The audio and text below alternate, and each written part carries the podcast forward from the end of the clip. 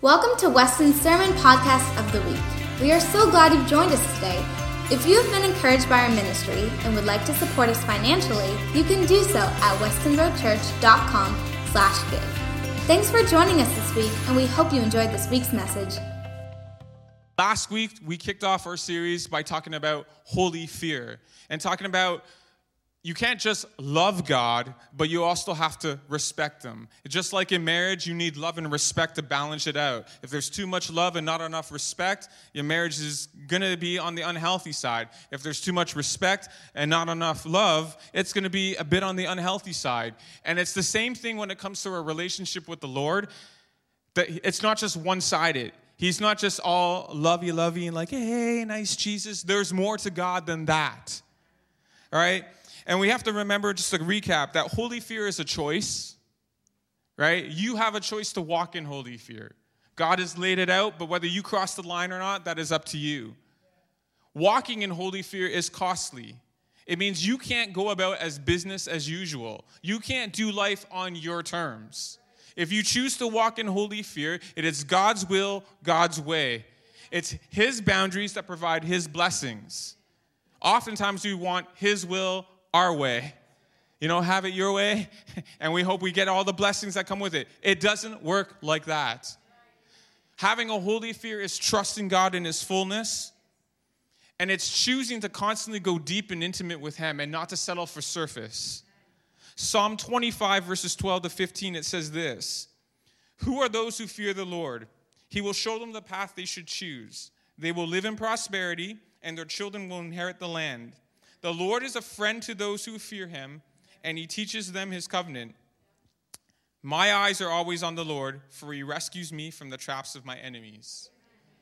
There are benefits to fearing the Lord. So, my hope and my prayer through this series is that wherever you started last week in your relationship with the Lord, that by the time we get to next week and get to the end of it, you are that much closer. If you are just in here or watching online and you walk out and nothing changes in your relationship with Jesus, you have missed the point. And it's not my fault. All right? I'm just doing what God has asked me to do. But if nothing changes in your relationship with Jesus, it has nothing to do with me. It has nothing to do with Weston. It actually has nothing to do with the Lord. It has everything to do with you, your posture, your attitude, your spirit and your heart and your mind towards Jesus. So this morning, I want to talk to you, part two, about something called the benefits of Jesus. Let's pray. Holy Spirit, we know that you are here. We thank you for your presence and we thank you for who you are. But we ask now as we deep dive into your word that, Lord, it would transform us. It would, um, Lord, it would prune us and it would draw us closer to you and do whatever it needs to do. We ask in your name, amen. If you will turn with me in your Bibles to Romans chapter 8, verse 17. I'm going to be reading from the NLT version. Romans chapter 8, verse 17.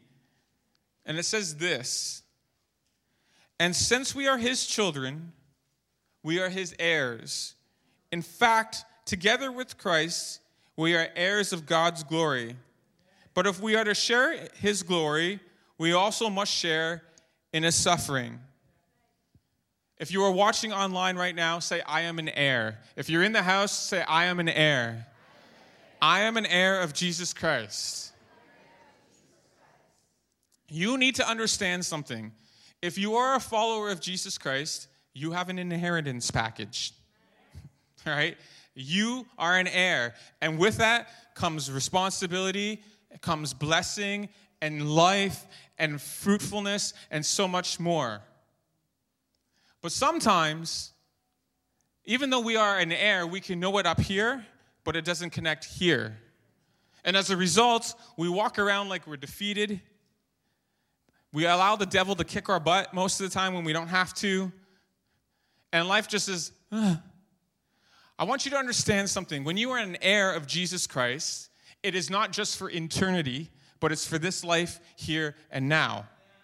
When he died on the cross for your sins and he rose again from the dead and he conquered sin, death, hell, and the grave, it wasn't just eternity. He actually cares about your life here and now in the present tense. And sometimes we have this distorted view that we have to wait for eternity and that's all we hope for. And we're like, uh, there is more to Jesus than that. Right? It says in the word in John 10 10 that the devils, the devils come to steal, kill, and destroy. But I have come to give you life and give it to the full. But that's not just talking eternal life, it is talking about this life here and now. And everything we need to succeed in this life, to make it to eternity, to advance the kingdom of God is in this thing right here called the Word.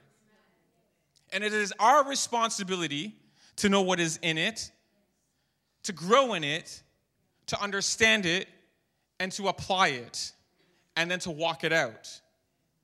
You were not saved for someday, you were saved for here and now. And you need to know that you are God's advance, or yeah, you're God, part of God's expansion plan on this earth. God could have chosen anything to expand his kingdom on earth, and he chose mankind. And he made it possible through his son, Jesus Christ. And so, as a believer of Christ, you either are a part of the expansion plan or you're not. But uh, the kingdom of God does not advance without you.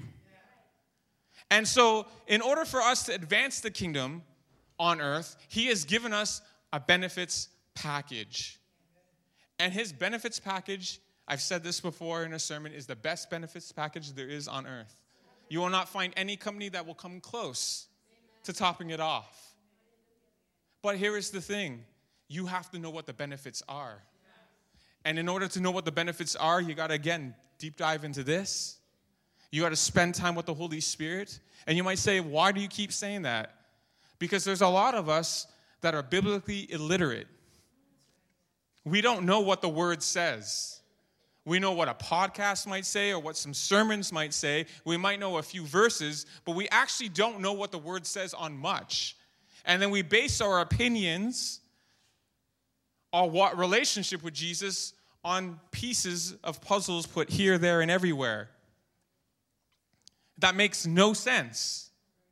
But if you want a complete and full picture, you have to study this. And I have learned personally, no matter how many times I read this, I learn something new.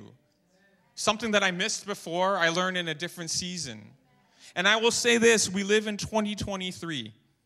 So if you say you can't read, or you have a hard time reading, or you don't understand, there are so many, there are like thousands of translations of the Bible now, you just need to pick one. Just pick one. If you legit can't read, you can listen now on audio. If reading is not your thing, that is okay. You can listen to it. You can, you can listen to audio versions of the Bible that are done to uh, uh, theatrical music in the background, however you want. We're spoiled in this nation. There really is no excuse as a follower of Jesus Christ as to why you can't get into this. If you say, I don't have time, that's on you. You just need to look at your calendar, right? A lot of us spend maybe half an hour. How many sports fans are in the house? Any sports? If you're in the house online, throw up your hands for a second. Put your hands up. Put your hands up. Don't be ashamed. Nothing, nothing. Okay, listen. An average game of sport, depending on the sport, is what? Two hours? Two, three hours? Commercials, you know? And I've been to some live games and people are passionate, they're awesome. And we will do that no problem in one sitting right? But if you took five minutes a day, every day of the week, seven days a week, you only got 35 minutes in a week. That's it, of reading the word. That is better than nothing. But I will tell you this the more you train yourself to do this, the more your spirit is going to hunger for the, the word. Five minutes a day is nothing right? Some of us eat lots of coffee, uh, drink a couple cups of coffee, and have some donuts in five minutes, no problem. So reading the word is nothing, all right? And listen, you can say, well, I don't understand. Well, let me just tell you something newsflash. Jesus said this in his word. The one who is going to come, he's talking about the Holy Spirit, he is your teacher. He will teach you what is in the word. All you have to do is ask and be willing we have so many resources online that are available to you. You can go to BibleGateway.com. Trust me, there are so many free commentaries online and stuff. You do not have an excuse in this day and age as to why you cannot study or take time to read the word for yourself. But it's because of our biblical illiteracy, we get our butts kicked on this side of heaven by the devil, and we don't know what our benefits are. We don't know what our inheritance is. And as a result, we don't make any difference in the, in the sphere of influence God has placed us. You need to understand that Jesus came not just for salvation, salvation is a package deal, okay? It is a whole thing. If you just settle for salvation, that is good. If all Jesus did was die on the cross, rose again from the dead, conquered sin, hell, and the grave, and that's it, and we get to spend eternal life, that would be enough. But the word says that he's El Shaddai, the God of more than enough. So he did more than that. So salvation is just the beginning. And you have a choice as you start in your relationship with Jesus, whether you stop right here or if you decide to take some more steps forward towards him, and not just in his presence, but in the things that he has available to you. And there is a benefits package. So let me just tell you first, though, what the opposite of the benefits package is. Because sin, we live in this world, there is a curse that comes with sin. And sin, it's not really a benefit. It might seem like a benefit for a season, but it has its own benefits package. Okay? And the reason I'm going to tell you this because you need to know that Jesus did the exact opposite and brought the exact opposite for everything that the devil and the sin has brought into this world. So let me just tell you what sin has brought. Okay? Sin brought death, it brought corruption, it brought sickness and disease, it brought pain, it brought trauma, it's brought selfishness, destruction, it brought addictions, it brought bondage, it brought strongholds, it brought eternal damnation, it brought for you loss of authority, dominion, and power. It brought enslavement and so much more. That's what sin brought. Don't believe me? Just look at the very beginning when God created the heavens and the earth. In Genesis chapter 1, you could start there, very basic. You will see that after everything He said, it is good. It is good. Then when He made mankind, it was very good. It was perfect. As soon as sin entered the picture, women, you can thank Eve for pain during pregnancy. Because it says right there, one of the consequences was that there will be pain when you give labor. You can thank Eve for that. You can't blame Adam for that one. All right? You can thank Eve. But out of it came work in a, in a way that was never meant to be. See, Adam worked before sin had entered the picture, and it was great. Sin entered the picture, and it brought about all these weeds and stuff, and it made working harder. Sin brought its own benefits. And this is why we're told constantly in the Word we have to choose to live by the Spirit as people of God and not by the flesh. Because the flesh will chase the benefits of sin and they will last and they will fulfill you temporarily, but they will also crush you in the end. Always. Guaranteed. The Spirit, on the other hand, as long as you stay connected to the Holy Spirit, has other benefits that are lasting, long lasting, and eternal. I will also say this the benefits package, before we get to it, of Jesus is bigger than you. It is bigger than you. And the benefits package that Jesus has is not just about you. Everything that he has here is for those is for you to advance the kingdom in your place of influence wherever he's placed you. And a reason a lot of us don't walk in the benefits of Jesus is because we can't be trusted or immature when it comes to some of the benefits packages of Jesus. Or we've gotten a taste of it and then we hold on to it. Like a little kid, and it's like, mine, mine, mine, mine, no. And we don't share it. It's like all of a sudden we become territorial. You know, it's like growing up, um, I knew a family that went to a church, uh, the church I attended growing up. And they would always, it looked kind of like this. It was a little bit different. It had orange carpet, that ugly orange carpet. That I don't know if that was from the 70s or whatever, and these crazy pews. But they would sit in a section over here every Sunday, probably three or four or five rows back. And that was their seat, unspokenly. And one day, I witnessed this with my very own eyes. These people walked in, and someone else so happened to sit in their seat. And I was interested to see what was going to happen next. Now, common sense would say, you just go find another seat. You know, God is God, and you're going to encounter them every way. But that's not what happened this particular Sunday morning. This particular Sunday morning, these people who happened to be guests in the house were asked to move from their seat because this was their seat. And yeah, and then later on, a Bible was placed on there, and there was a nice little note that said, Please do not remove this. This is our seat for Sundays. All right? I tell you this story, why? Because these things, if we're not careful, we become so territorial we can scare people away. All right? The house of God, it's His house. We are guests in it, but it's not just for us, it's for others. So if you claim a seat in here, maybe just check it out a little bit. Just check it at Jesus' feet. You know, don't leave your Bible claiming this is yours. We will talk in Jesus' name in a loving way, right? We welcome everyone here. We want them to experience God's presence. In fact, you know, as followers of Christ, we should be willing to give up our seat for those that are first in, uh, that have never been to this house so that they can get the best experience possible. That's going above and beyond. Just throwing that out there. Okay. So, some of us, back to what we were talking about, some of us never experience or fully embrace or can walk in God's benefits package because we hold on to it, just like the person who held on to that seat for ourselves. And as a result, because we hold on to a sliver of the benefits, we miss out on the whole pie. Now, you might say, why pie? Well, I like pie. So, you know, and I want the whole thing, not just a slice, especially if it's good. So, say this with me there is more. There is so much more.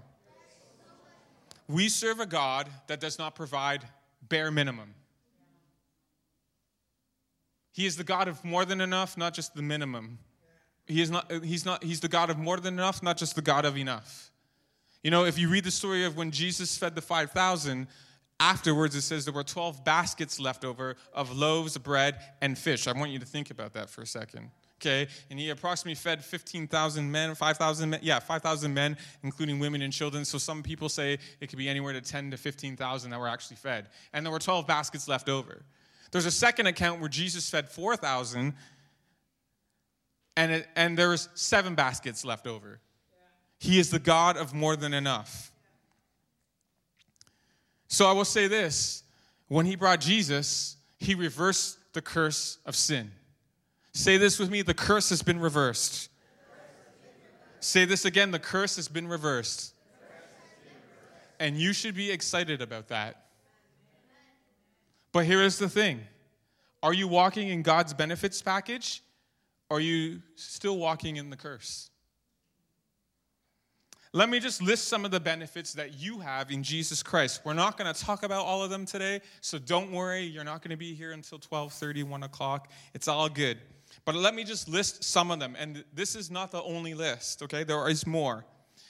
You have the benefit in Jesus Christ of authority, of blessing, of deliverance, of divine health, dominion, grace, divine healing, hope, holiness, joy, love, peace, redemption, salvation, restoration, power, and so much more.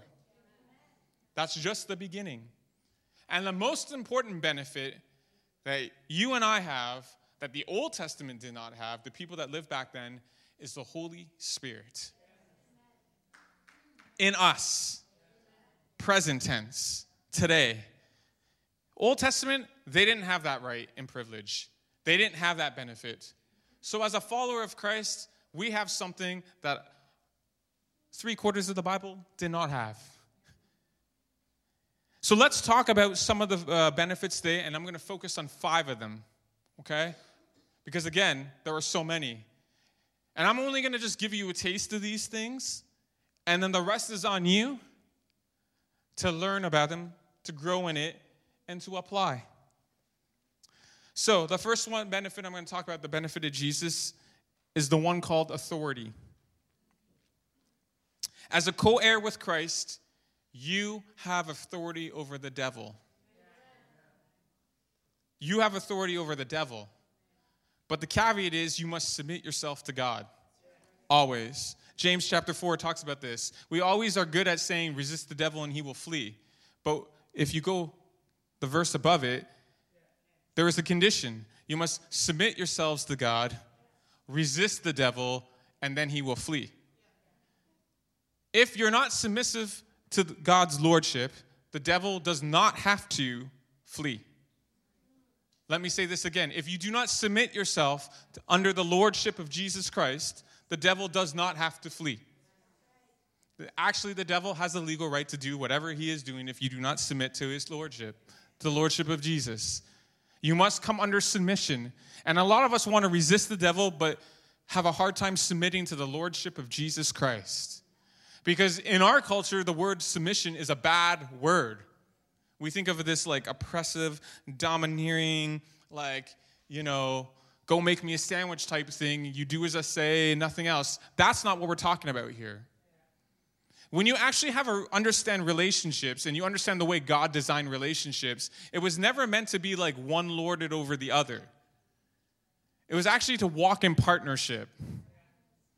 It wasn't meant to be like, uh, hey, uh, you know, do as I say or else. It was you walk in partnership. You understand, though, in that partnership that Jesus is the master and you're not. When you submit yourself to the authority of Jesus Christ, you understand that you are a steward and a manager here on earth. Nothing is actually yours. You're just the, the gatekeeper and the caretaker. He is the owner. And when you realize that, it actually should change the way you do things. Because He is the master of it, the owner of it all. So let me just talk about this. Colossians chapter 2, turn with me there. I'm going to fire out a lot of the word because here's why. The word is all that you need at the end of the day. You don't need to hear me giving all kinds of examples. You just need the word. The, your faith grows by hearing the word. Colossians chapter 2, verses 9 to 10. Verse 9, it says this For in Christ lives all the fullness of God in a human body.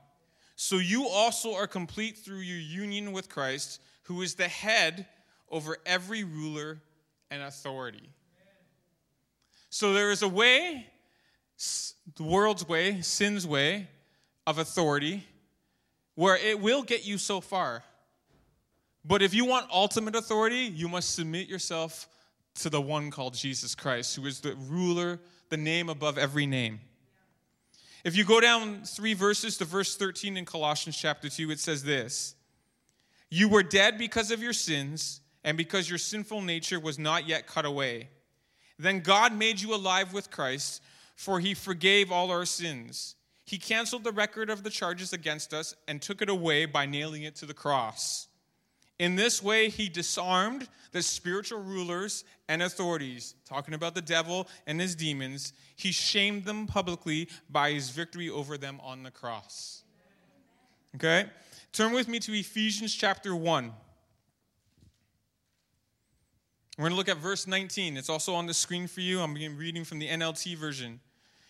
And it says this, verse 19. I also pray that you will understand the incredible greatness of God's power for us who believe him. This is the same mighty power that raised Christ from the dead and seated him in the place of honor at God's right hand in the heavenly realms. Now he is far above any ruler or authority or power or leader or anything else, not only in this world, but also in the world to come.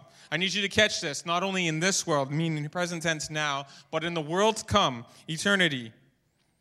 Verse 22 God has put all things under the authority of Christ and has made him head over all the things for the benefit of the church. And the church is his body, it is made full and complete by Christ who fills all things everywhere with himself. John, turn with me to John chapter 14, verse 12, where you can just watch on the screen here. It says, This is Jesus speaking. In my Bible, usually it's red letter. It says, I tell you the truth. Anyone who believes in me will do the same works I have done, and even greater works, because I am going to be with the Father. You have authority over the devil in Jesus' name. And that authority has been given to you to be a part of God's expansion plan. If you actually understood the authority that you have, you would understand that the devil actually can't kick your butt. Right? If you actually know your legal rights, well, uh, just think about this in the natural for a second, okay? When you know your legal right on something and someone tries to push and says you can't do that, but you know within the Constitution, in the law, the bylaws, of the policy that you can, and I've seen some of you when things don't go the way you need to and you know your rights, you hunker down. and you say, I will not bow down. This is my right, and I'm going to do this. And I stand on this because I have the right to. It is the same thing when it comes to Jesus Christ. You have to know your rights. You have to know the Constitution, which is the word, and the policy before you hunker down and say, Satan, get out of here. That's it. You cannot exercise authority when you don't know the responsibility, because there is a responsibility that comes with the authority of Jesus Christ. Okay? And it is more than just saying the sinner's prayer. It's believe in your heart that Jesus is Lord and confess in your mouth, right? Meaning you understand that He is Lord. So, in order to walk in it, there's a responsibility that comes with it. You don't get to wield it just however you want to and be like, ah. Because there's also a cost if you misuse the authority of Jesus Christ. And it not only affects you, but it can impact the people around you. It can impact your family. Some of us have experienced church hurt because we've misused the things of Jesus for our own benefit and it's caused damage. In order to walk in the authority, we have to walk within God's boundaries of it. And then, and only then, will the devil be gone. The devil already knows he's defeated. Do you know he's already defeated? He knows what waits and lies ahead. If you stay close to God's side, walk in holy fear, have a sweet relationship with him, devil can't touch you. He'll try. Ask Job. Certain things will get in, but God will always get you through. Certain things will get in, but God will always get you through. It doesn't mean, by the way, when you walk in authority that you're not going to have problems. Right? When you walk in the authority, you need to understand something. You better have a close relationship with Jesus. You better be walking hand in hand with him, or you will get your butt whipped right? If one demon can't do it, they'll go back. It's biblical. They'll get seven more. So you need to make sure you are constantly filling yourself with the Holy Spirit and walking with the Holy Spirit and being fed by the Word. So you have authority. That's one of the benefits packages of Jesus. You have authority over the devil. But it is up to you to learn how to use that authority, when to use that authority, where to exercise authority, and know your constitutional rights, biblically speaking, and hunker down on them. And that's only the first benefit. The second benefit we have in Jesus Christ is something called dominion. And we don't like this word because when we hear it, we're like, oh man, this is like crazy. You know, we live in a democratic society. We like to vote. We don't like something, vote it out, complain about it, put it on social media. It's the way Canada works. But you have to understand that that is not how the Bible works. You don't actually get a vote in the Bible. You can challenge me on it, test me on it, look at it from Genesis to Revelation. Do you know where to say, hey, I, uh, you know, I, that one commandment there, I want to vote that. I like to amend that out. I like to post on social media how much I just don't like this. You actually don't get a vote. Actually, the Bible runs under something called theocracy, which means God is the ultimate master, king, judge, supreme ruler. And he lays it very straight out, black or white. If you do this, this will happen. If you don't do this, this will happen. Very straightforward. And it's the same thing when it comes to dominion. Dominion, proper biblical dominion, only happens when you submit to the lordship of Jesus Christ. And if you operate under the leading and the guiding of the Holy Spirit, you can then walk not just in authority, but in dominion in your place that God has placed you. Turn with me to Genesis chapter 1, verses 26 to 28. I'm going to read this here. You need to know that biblically speaking, it was God's intention from the very beginning for mankind to have dominion over the earth. Not mankind, not others, but over the earth. And I'm going to prove it to you right here. Verse 26 Then God said, Let us make human beings in our image to be like us.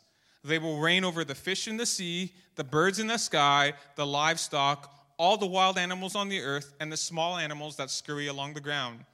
So God created human beings in his image. In the image of God, he created them male and female. He created them.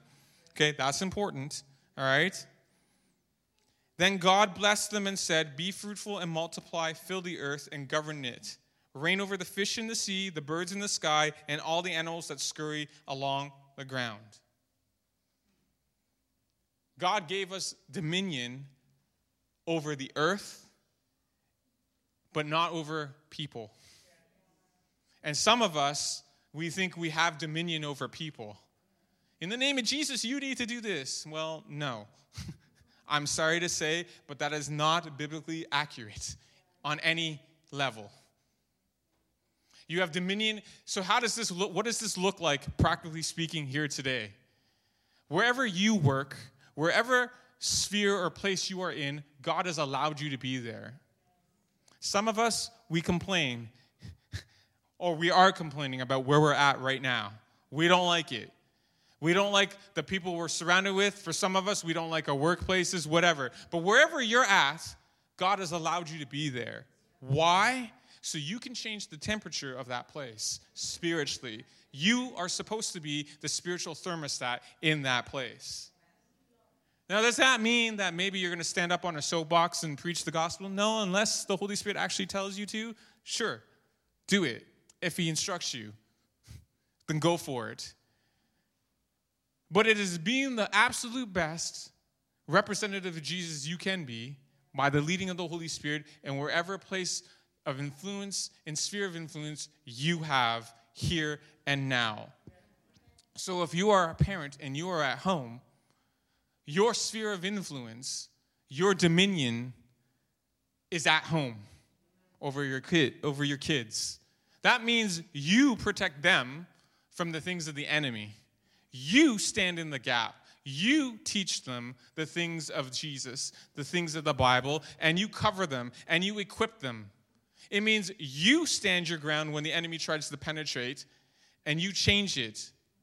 If you're in a workplace, it means you're not the laziest bone in the, in the room. It should be, you should be the most excellent worker there is. You should show up on time. In fact, you should be early.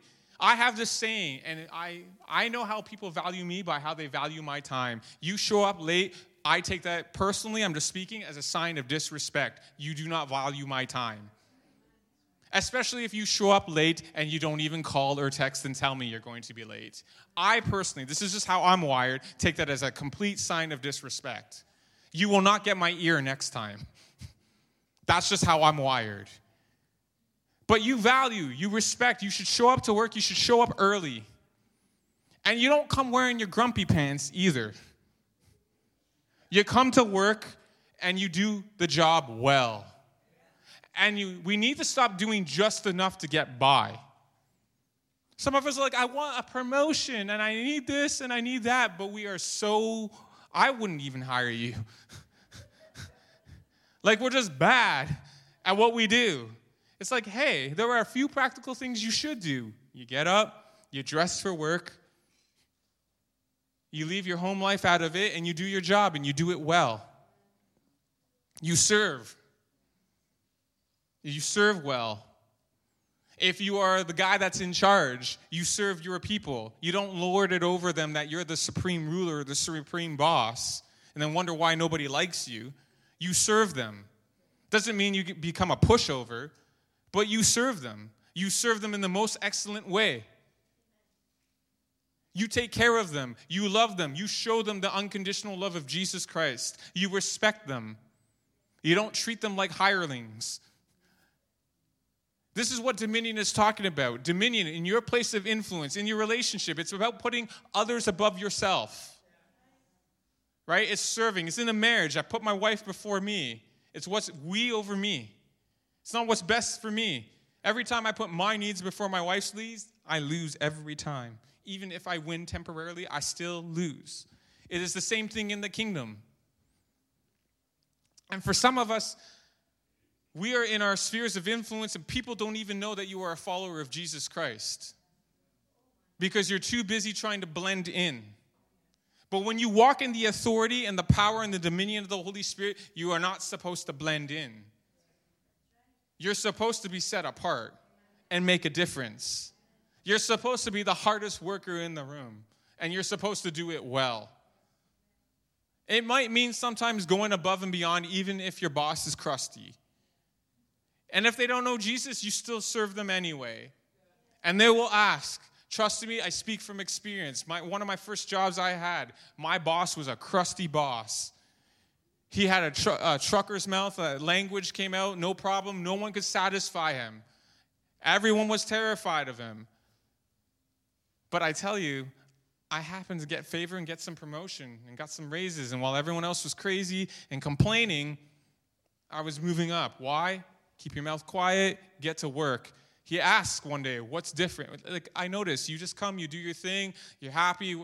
And then I just told him. And he's like, Huh. But it got his attention. This is what it's talking about having dominion.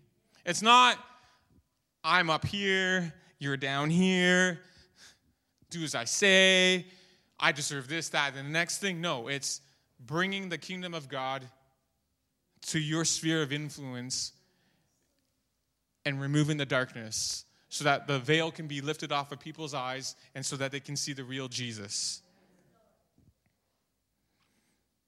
So, the third benefit we have outside of authority and dominion is healing, divine healing. You need to know this right now that healing is for everyone. I need to tell you this quickly, and I'm not going to spend too long on this, but sickness is not from God. Some of us have this idea that we are sick because God brought it upon us. Well, if we call God a good, good father, then there's something wrong with this calling him a good, good father. That's like me saying to my boys, in order to learn your lesson in life, in order to, I'm going to inject you with COVID, the worst case possible, and let you suffer from it so that you can grow in your relationship with me. Does that make sense to anyone? In fact, I would probably be, if I did that, you guys would look at me and call me a very bad parent. But somehow we have this theory and this thought when it comes to God that sickness is from Him. Sickness did not enter the picture and into the world until sin entered the world, and it corrupted everything. God hates sickness. Or if He didn't, then he wouldn't bring healing. If sickness comes from God, then you should not take cough medicine when you get a cold because you're directly going against God's will for your life. Okay? If sickness comes from God, you shouldn't go to the doctor when you are sick. You should because you are rebelling against God's will. Now, sickness is a result of living in this world, and sickness stinks. I'm not going to minimize that at all. It stinks. Unfortunately, we live in a fallen and a broken world. And sickness is a byproduct of that, and it does affect us. But you need to know that healing is available, and God is not punishing you for sickness. Now, if you live in complete disobedience, sickness is a part of the package. It's biblical. That I can't touch. God says, hey, this is what happens. You obey, these are your blessings. You disobey, these are the curses. And sickness happens to be one of the curses, and disease. But God is not sitting up there and He's like, pew, pew, you sick, you sick, you sick. Because you need to learn your lesson.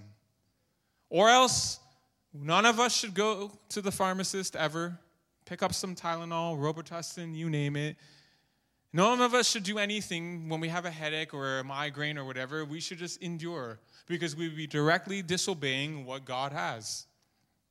Jesus should not have healed while he was on earth because he would be in direct disobedience to God his Father. And we know from Scripture that Jesus did everything that the Father told him to do and only what the Father led him to do. So for him to heal would be in direct disobedience and violation to the Father, which would result then in him not being perfect. And we have a problem. Now, I don't know why God heals some and doesn't. I don't have the answer to that. That I can't answer. But I do know that healing is available. And I know it's accessible.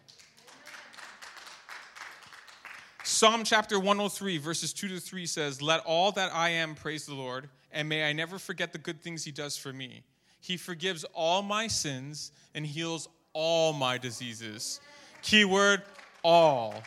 Didn't say some, all. It was not like, well, I can heal this, but I can't heal that. No. If he is the name above every name, the ruler, uh, the supreme authority, he is above all sickness and all disease. Okay? Matthew chapter 8, verses 16 to 17, it says this in verse 16. That evening, many demon possessed people were brought to Jesus. He cast out the evil spirits with a simple command, authority, by the way, dominion, and he healed all the sick.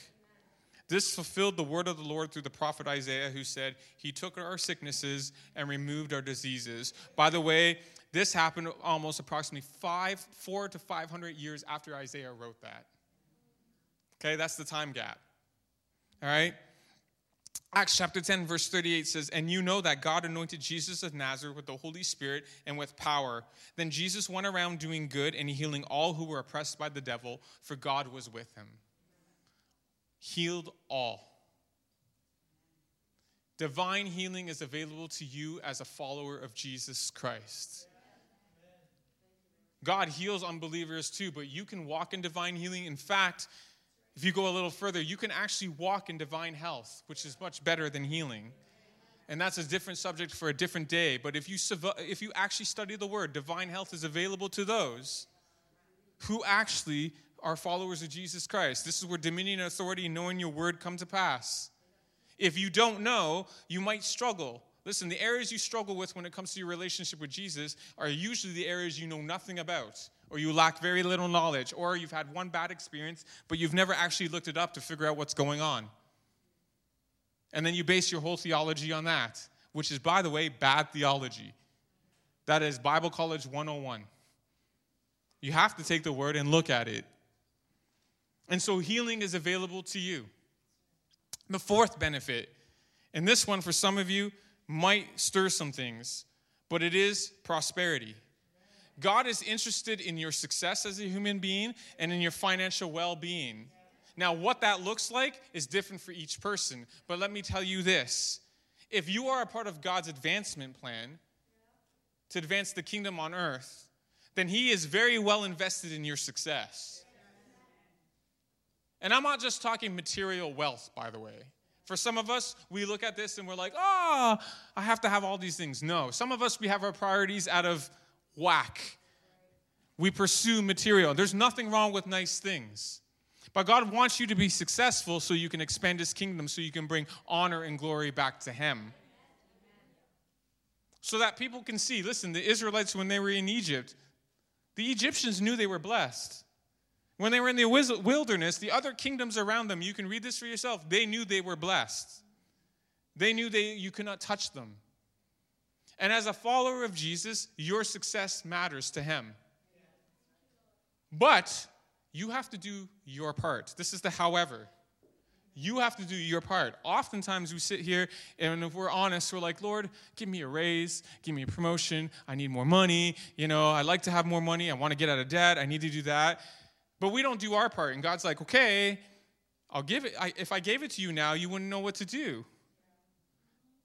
Some of us, if God gave us $10,000 right now, it'd be gone just like that. And he's like, Well, I gave you what you asked for, but you're bad stewards of what you have. We have a responsibility. Again, all of the benefits that come with Jesus also come with responsibility. And Jesus is interested in your success, and he also, biblically speaking, gave you guidelines for finances and material wealth and stewardship. He told you, give him the first. That's just the basic. And you can sit there and argue all you want about that's an Old Testament principle and Jesus did it away. Listen, you can stand before God one day and have a theology debate. You'll lose, but go ahead. Go ahead. You get caught up in that, I, for me, you're wasting time. There are many other things that matter. The principle of first is all throughout the Bible. The Sabbath, you set aside a day of rest to make him first, right? Cain and Abel, talked about this a little bit last week. Abel gave his best. Before there was even a law that said do this, he gave his best. Cain gave some, right? Jesus even talked about this. He said, you know, you give this, you give you this, but don't neglect this. And he was talking about the tithe. Give to Caesar what is Caesar's, give to God what is God's. Jesus didn't say do away with it. Even the early church, you study it enough, they knew, they understood generosity. They understood that 10% was the bare minimum, right? The first 10% redeems the other 90. Okay, this is very simple. It's, it's God's succession plan in wealth. You give him your first 10, your first dollar out of your $10, and it actually blesses the other 90. It reverses the curse, it removes the curse, and it redeems the rest.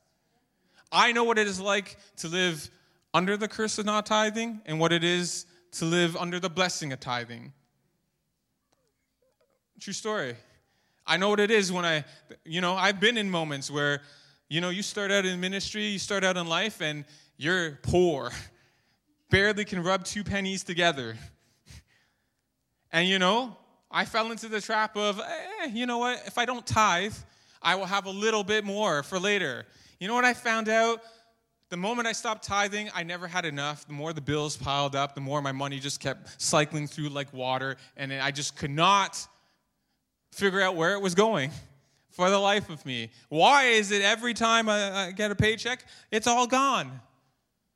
Then all of a sudden it's like, hey, I have to repent. Started tithing, started doing my stewardship properly of my finances, you know, live on a budget. For some of us, we want to live like millionaires when we shouldn't. You know, if you're just starting out in life, you're not going to have all the nice things. You need to, you know, have some cookies and whatever, maybe mac and cheese for a little bit until you get to where you're at. You build. But some of us want the filet mignon and all that stuff, you know, and we start paying now. You know, we start playing now, but we're going to pay 10 times later in life right? And and you know you have to understand that while god is invested in your success he's not going to bless your mess if you're a bad steward. God wants people he can trust. And that's why some of us don't get to enjoy all the benefits all the time because he just can't trust you with what you have. Because you haven't been fruitful and multiplied what has been put in your hand already if you're not good with $100, you will not be good with 1000 If you stink with $1, you will stink with $10. Right? If you can't keep God first in your resources and your finances, it affects everything else. So he is definitely interested in your well being. He wants to see you succeed. But you got to follow his financial plan in the Bible.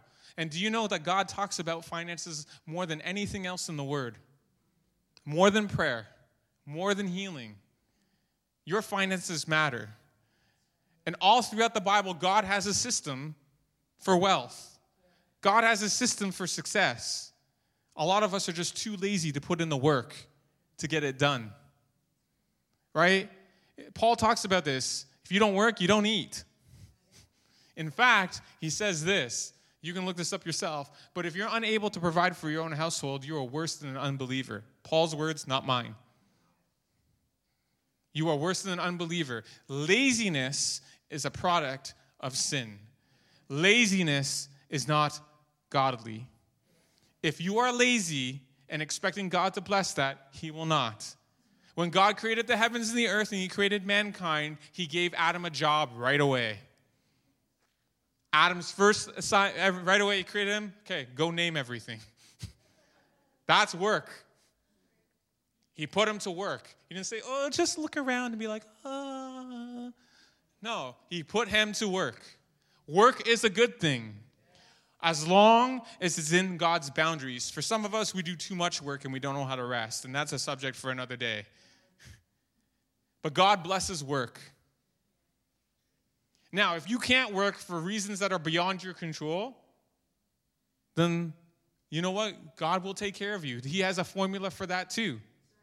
Right? Because there are people, the widows, you know, orphans, those that are sick, that God calls the house his house to take care of. You look at the early church, you think about it, their generosity was above and beyond that no one had need. No one had need. They were so consumed by God that they sold all that they had to take care of everyone. Would you be willing to do that for someone here? Just saying, just throwing it out there. So, God is interested in your success. John chapter 15, verse 2, you can read it on your own, but he talks about this. Like, you have to be connected to him to produce fruit. If you're not connect, uh, connected to him, you won't produce fruit. You cut off, you pruned, you go into the fire. Done. But if you produce fruit, he will prune you and you'll continue to produce more fruit. And that's not just talking spiritual fruit, that's talking in every area of your life, by the way. You can read this on your own sometime, but Second Corinthians chapter 9, verses 6 to 15. Paul is talking to the Corinthian church here, and he's talking about what you sow, you will reap. And he's talking financially, it is not a metaphor. He is talking financially. You sow this, you will reap this. Right? You spend all your money on foolish things, you're going to reap debt. You lack self control in the area of finances and you sow wild oats, you're going to re reap that.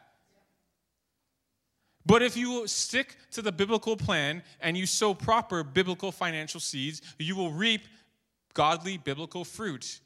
And it will not only bless you, but it will bless others. And a lot of us, we're carrying around things that we shouldn't be because we have not followed the biblical principles of stewardship. Matthew chapter 6, I'm going to read verse 30 for you here. But it says, And if God cares so wonderfully for the wildflowers that are here today and thrown into the fire tomorrow, he will certainly care for you. Why do you have so little faith? It is interesting when you look at nature and you just watch. Grass always has what it needs to grow. If you don't water it, you did nothing. You just follow. God, grass has everything it needs to flourish.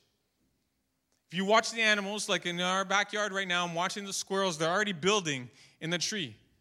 They know instinctively where to get the stuff and to build whatever nest they need for their babies.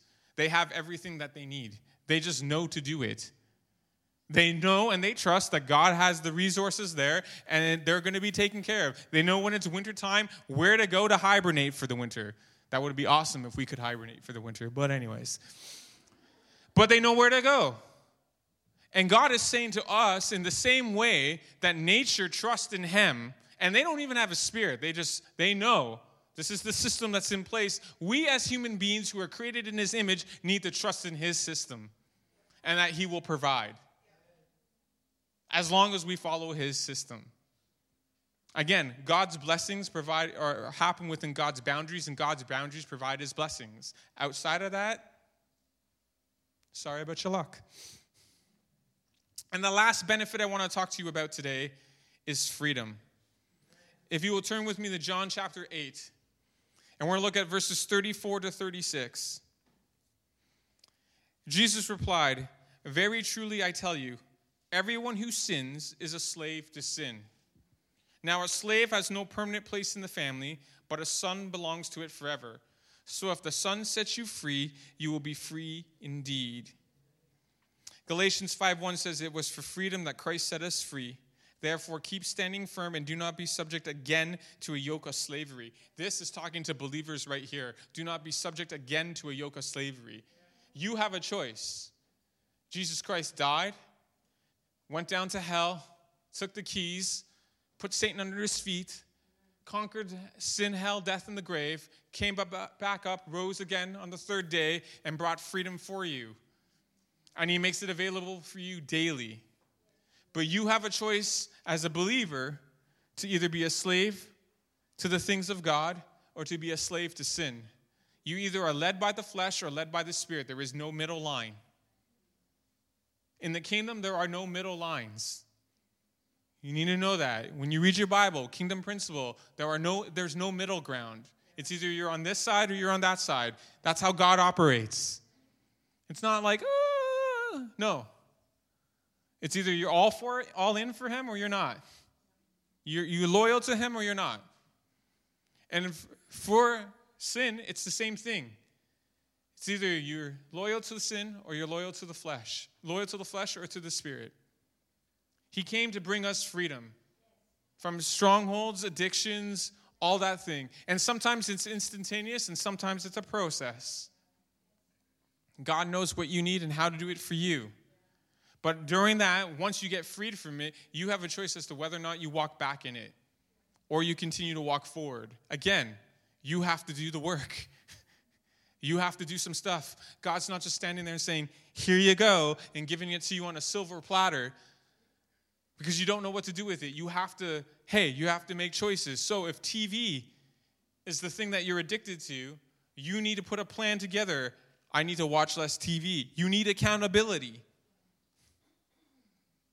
You know, if it's shopping, then you need accountability. If it's bad stewardship of your finances, you want freedom, God has a plan for that.